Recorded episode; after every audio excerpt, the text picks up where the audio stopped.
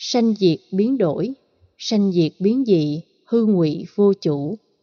Sanh, rồi trải qua một giai đoạn tồn tại, hoại diệt và tạo ra cái mới.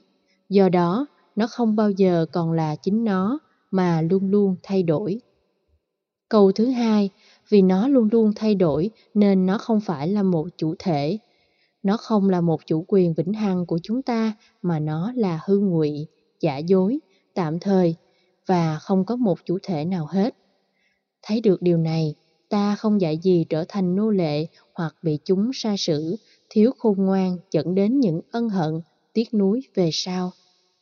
Vì thấy tính chủ quyền của tâm vật lý không còn hoài với mình nên ta có thể thay đổi nó theo chiều hướng tích cực.